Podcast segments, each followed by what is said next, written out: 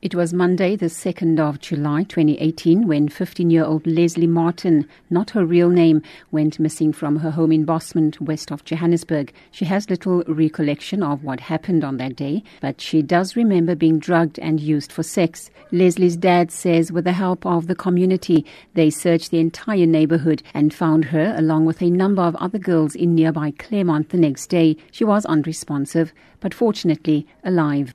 Thanks to the public and thanks to members of the community, we found her within a house of Claremont.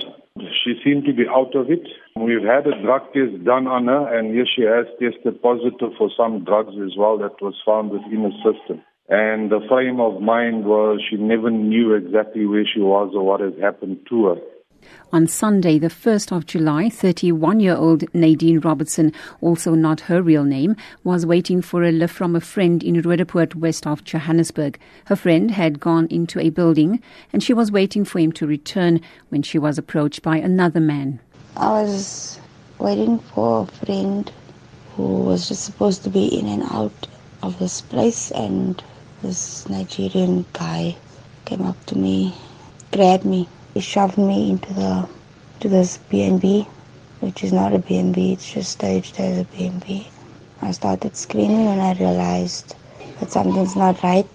Next thing I knew, he pushed me into the room. Didn't see this friend of mine again. Robertson says she was held captive for 3 days in a so-called bed and breakfast. She says she tried everything to reject her perpetrator's sexual advances, but fearing for her life, she pretended to go along with his demands. I can't even recall how many times it went on. It was so sad. People are sick out there. I had to fuck everything. I didn't want to do certain things. I'll never forget those words. He kept saying, if you resist, I'll do so and so too, I'll do this too. It wasn't until 2 days later that someone unlocked the door and she managed to escape. The Tuesday, another girl came and she opened up for me and she told me to run out, but I thank God that she came.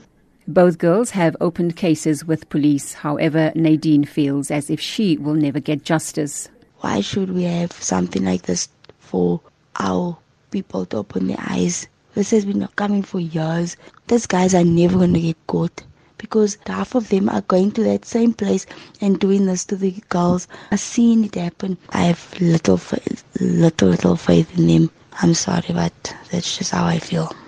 Both young women are receiving trauma counselling and have strong support from their families. The police have not responded to several requests for comment. I'm Chantal Thompson in Johannesburg.